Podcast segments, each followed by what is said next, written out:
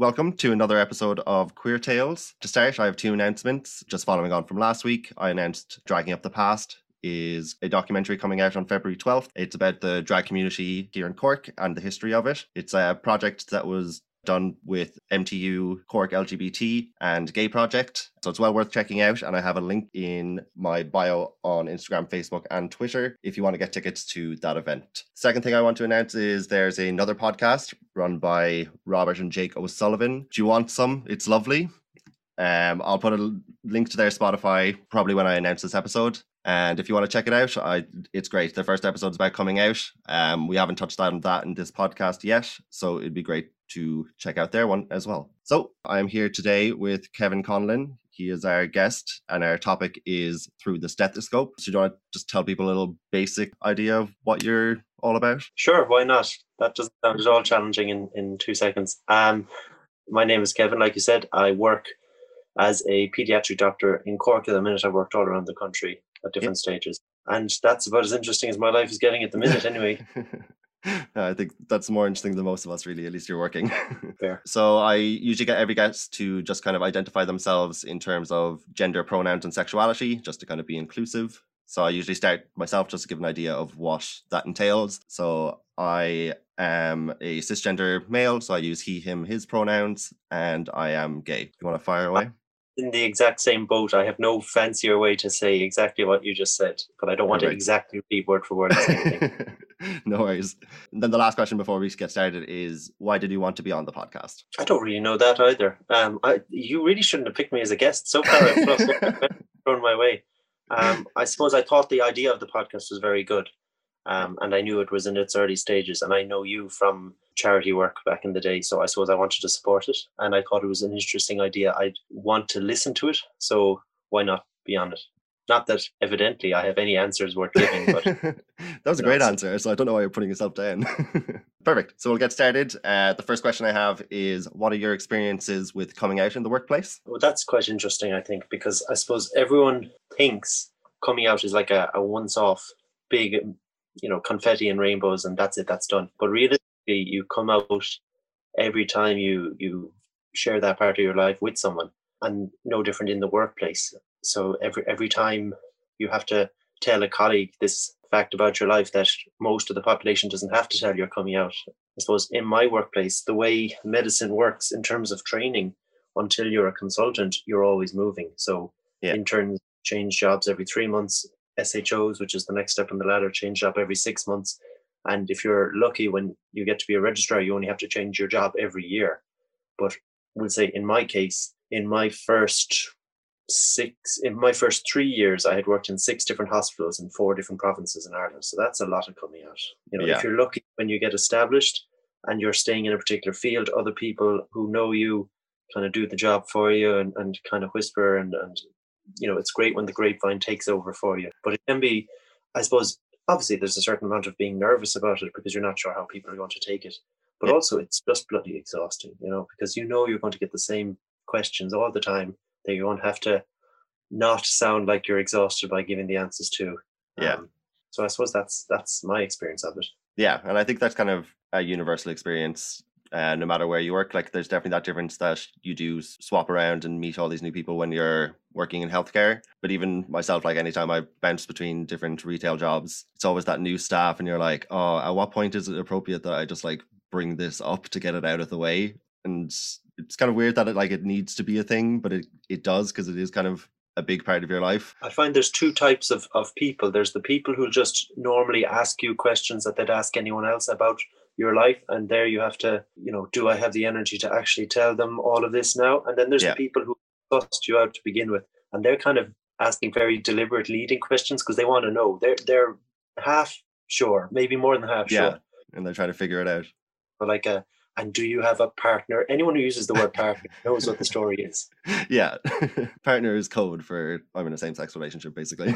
Yeah or i won't marry them for legal reasons one or the other So the next one then is what are your experiences with being gay in healthcare workplaces that might differ from other workplaces? Well, I suppose I've mentioned already the fact that there's so much more changing of jobs and changing of colleagues. Um, yeah. I suppose the other thing with healthcare is you're meeting lots of people in terms of patients on a day-to-day basis, and often you're seeing patients at a, a very vulnerable time in, in their lives. Yeah. Which of course is, is a great privilege, but then you wonder how vulnerable can you make yourself? And particularly I suppose now I can't say I've ever had any significant negative experience, but there is definitely the unpleasant claims about uh, gay men working with children, and uh, you know it's obviously baseless, but it's something Yeah. that you know you could have a concern about. If, you know, how open should you be about your life? Because uh, who might decide because of their own ideas that this is something that I need to do something about and target someone for something completely separate to their their job. Now, Yeah. again, can't say I have any significant. The, the worst things ever happened to me is is a, a mother went, oh well, you wouldn't understand because you don't have kids. When I was trying to you know, offer their child healthcare, but you know, Okay. Oh Lord. you know, there's plenty of people who've have been told worse things by mothers in a healthcare setting, so I can't really complain too much about that now. yeah, that's fair. But yeah, it's so sad that like that prejudice kind of exists. The concept that like gay men shouldn't work with children because there's that ties to pedophilia that some people seem to think exists, and like I have no idea where that came from, and it's kind of shocking to hear that it still persists nowadays as well. I would have kind of hoped that we were kind of beyond that point. We were beyond that point, and then when Roderic O'Gorman became Minister for Children, Yeah, and there was an explosion of very horrible things, you know, stuff that any person with an opinion can say things, but when it gets to the stage where enough people are saying that, you know, officials in the government have to reply and respond and defend a person, then you're you're thinking this is a little more widespread than I would have initially guessed it would have been, yeah. This is why we stay out of the comment section whenever you go to the news articles. or anywhere really. yeah, true. so, next question then is what contact have you had with the queer community in your professional life? So again, you see people at their most vulnerable in, in healthcare, and you know, I work in pediatrics, which is in Ireland anyway. Pediatrics is considered to end at 16 years of age, more or less. You know, a child who might have a a, a lifelong condition like diabetes or epilepsy, you usually see them until they leave secondary school, but in general, 16 years of age. So that kind of late pediatric stage, which is kind of mid-teens, you can see an awful lot of children coming in, in with kind of mental health issues, and Yeah. that wouldn't be my primary area. We have um, the services called CAMHS, Child and Adolescent Mental Health Services, who would be kind of the primary people who deal with children and adolescents' mental health issues. But you know, they're not around at three in the morning when the kids come into hospital, which would be when when pediatrics would be around. So Yeah. you would see people, whether it's self harm, violence in the home, um, eating disorders. Um, now, it's a small percentage of those that are related to either uh, sexuality or gender, Hmm. um, but there it's a bigger percentage than you might otherwise guess. You know, Yeah, and uh, it, it's tough to watch as well because I suppose it's tough to go through in and of itself, but it depends on the support that a person has from their family. Yeah. whether it's going to go reasonably well or things are going to go disastrously. Um, and usually I see them when they're kind of veering more towards the latter than the former. jeez. And have you seen like an increase in that during COVID and everything? Because I know domestic violence has kind of went on the rise uh, following the first kind of lockdown and everything. So look, luckily enough for me, in terms Yeah. of COVID, since July, I've actually been working in, in neonates, which is newborns, Okay, yeah, yeah, COVID-free area as COVID goes. Um, but at this, you know, the new the hospital, the maternity hospital in Cork is linked to the main hospital, and I worked in the main hospital for eighteen months, so I, I know the story there. There was one stage, the big thing that comes in over a winter normally in pediatrics is viral chest infections, viral lung infections. Yeah. Um, there was one stage where there wasn't a single viral chest infection in the baby ward, and in the upstairs ward, half of the patients that were in were in because of eating disorders. And normally you might Oh. get one eating disorder in the whole ward. yeah, And for it to make up 50% of the intake is is remarkable really. But then we're living in remarkable times and yeah, for about this time last year, I think just the duration and the extent of lockdown has taken its toll on everyone and what it means beyond just the pubs being shut, which seems to be the big thing for an awful long time. Um, it's it's obviously a lot more than that at this stage, and it's having its Yeah. toll on people in all realms of life in all ages. And that's just one example, I suppose. yeah. I'm I'm surprised that eating disorders became so rampant during this time, but it kind of makes sense, I suppose, if everyone's at home, they're watching what they're eating a lot more. I think a part of it, I think, is that it's it's a manifestation of stress. Yeah. I don't know, it's a way of someone trying to control an aspect of their life when the rest of their life seems to be out of control. Yeah. Um, now that that's my take from it. Again, I haven't actually worked with, since since July with Yeah. any children outside of brand new, freshly born tomatoes, but that's my impression is that it, it's on the rise as many it's a form of stress because everyone is stressed at the moment there's other ways that this stress is manifesting that we Yeah. maybe don't see in an acute hospital setting but it is still out there and this is just the one that's serious enough that people need to come in, into the hospital That's true. Yeah. And then, so you were telling me before when we had our meeting before this a bit about uh, what the transitioning process is for transgender youth. If you want to detail that, because that like that was news to me. I didn't know any of that information before, so hopefully the listeners might take something away from it as well. so it, it's been a while since i worked um, so endocrinology would be the specialty Yeah. um, and it deals with hormones and so it's the specialty that tends to, to deal with transgender people and their healthcare needs it's been a while since i've worked in, in that department but really in terms of under 16s you're kind of looking at, at dublin being the only place you can go for for any healthcare needs so the, it's kind of a two-step process i suppose for for patients who are considered pediatric um, Yeah. and the first step is formal assessment with um, a professional trained in that field to determine that I suppose you, you are suffering from gender dysphoria and, and I suppose that you understand the implications of, of what that means and then what treatment could mean and all of the various steps that come with that. And I suppose for us in Ireland, we outsource that and, and not, you know, I'm not saying that in a negative way. It's just that we recognize we don't have the experience in Yeah. Ireland in that field. So the there's a trust in the UK called the Tavistock uh, Centre or the Tavistock Trust. Yeah. Um, and children in Ireland who who are, I suppose, who a doctor or the child or the family feel is gender dysphoric will be referred to that centre to be assessed to see do they meet that criteria. Yeah. Um, and the Tavistock Centre was in the, the news recently because of a, a court case. But eh, I suppose that's not so much because of the, the initial step of, of assessment, but it's for the follow up step. So for children under the age of, of 16 Yeah. who are, we'll say, who don't identify with their given sex at birth, um, Yeah. what typically given is, is a, a family of medicines called uh, puberty blockers. Hmm. Uh, puberty blockers have been around an awful long time and they were used for for what we call precocious puberty, which is basically going through puberty too early Oh yeah. Okay.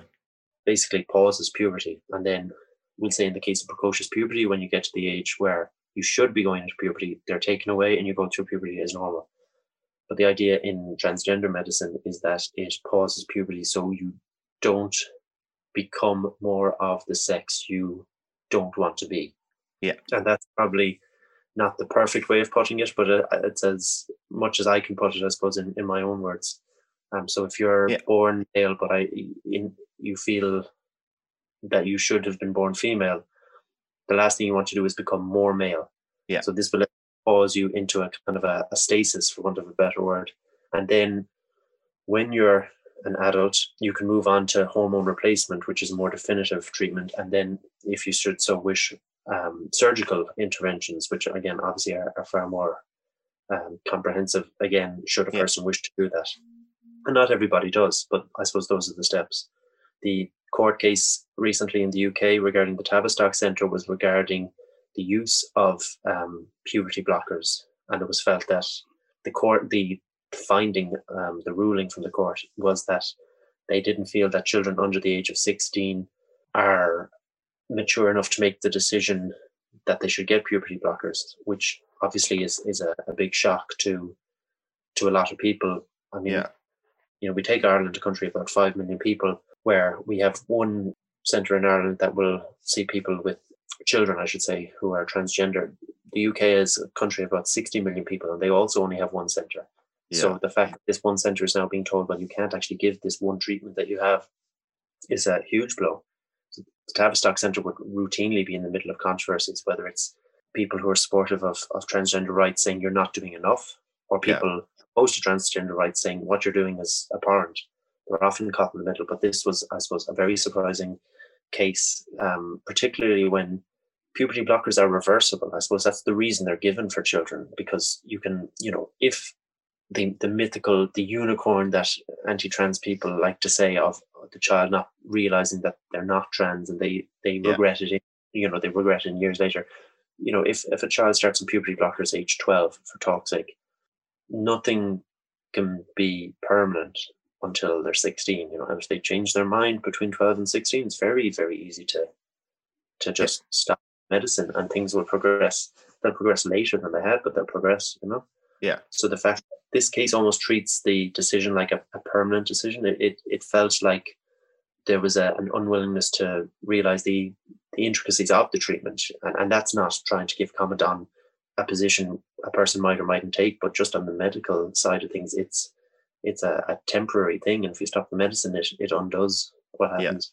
And then yeah, if you were to discuss it from like a mental health point of view as well, it's going to be so damaging for these uh, young transgender children not be able to pause puberty and go through puberty with the changes of the sex that they don't identify as. I didn't know they'd made that decision. I had looked it up and like read an article after we had discussed it last week, but I didn't realize that they. So like it's definitive now that they're not going to allow under 16s. it's being appealed in the uk so Okay.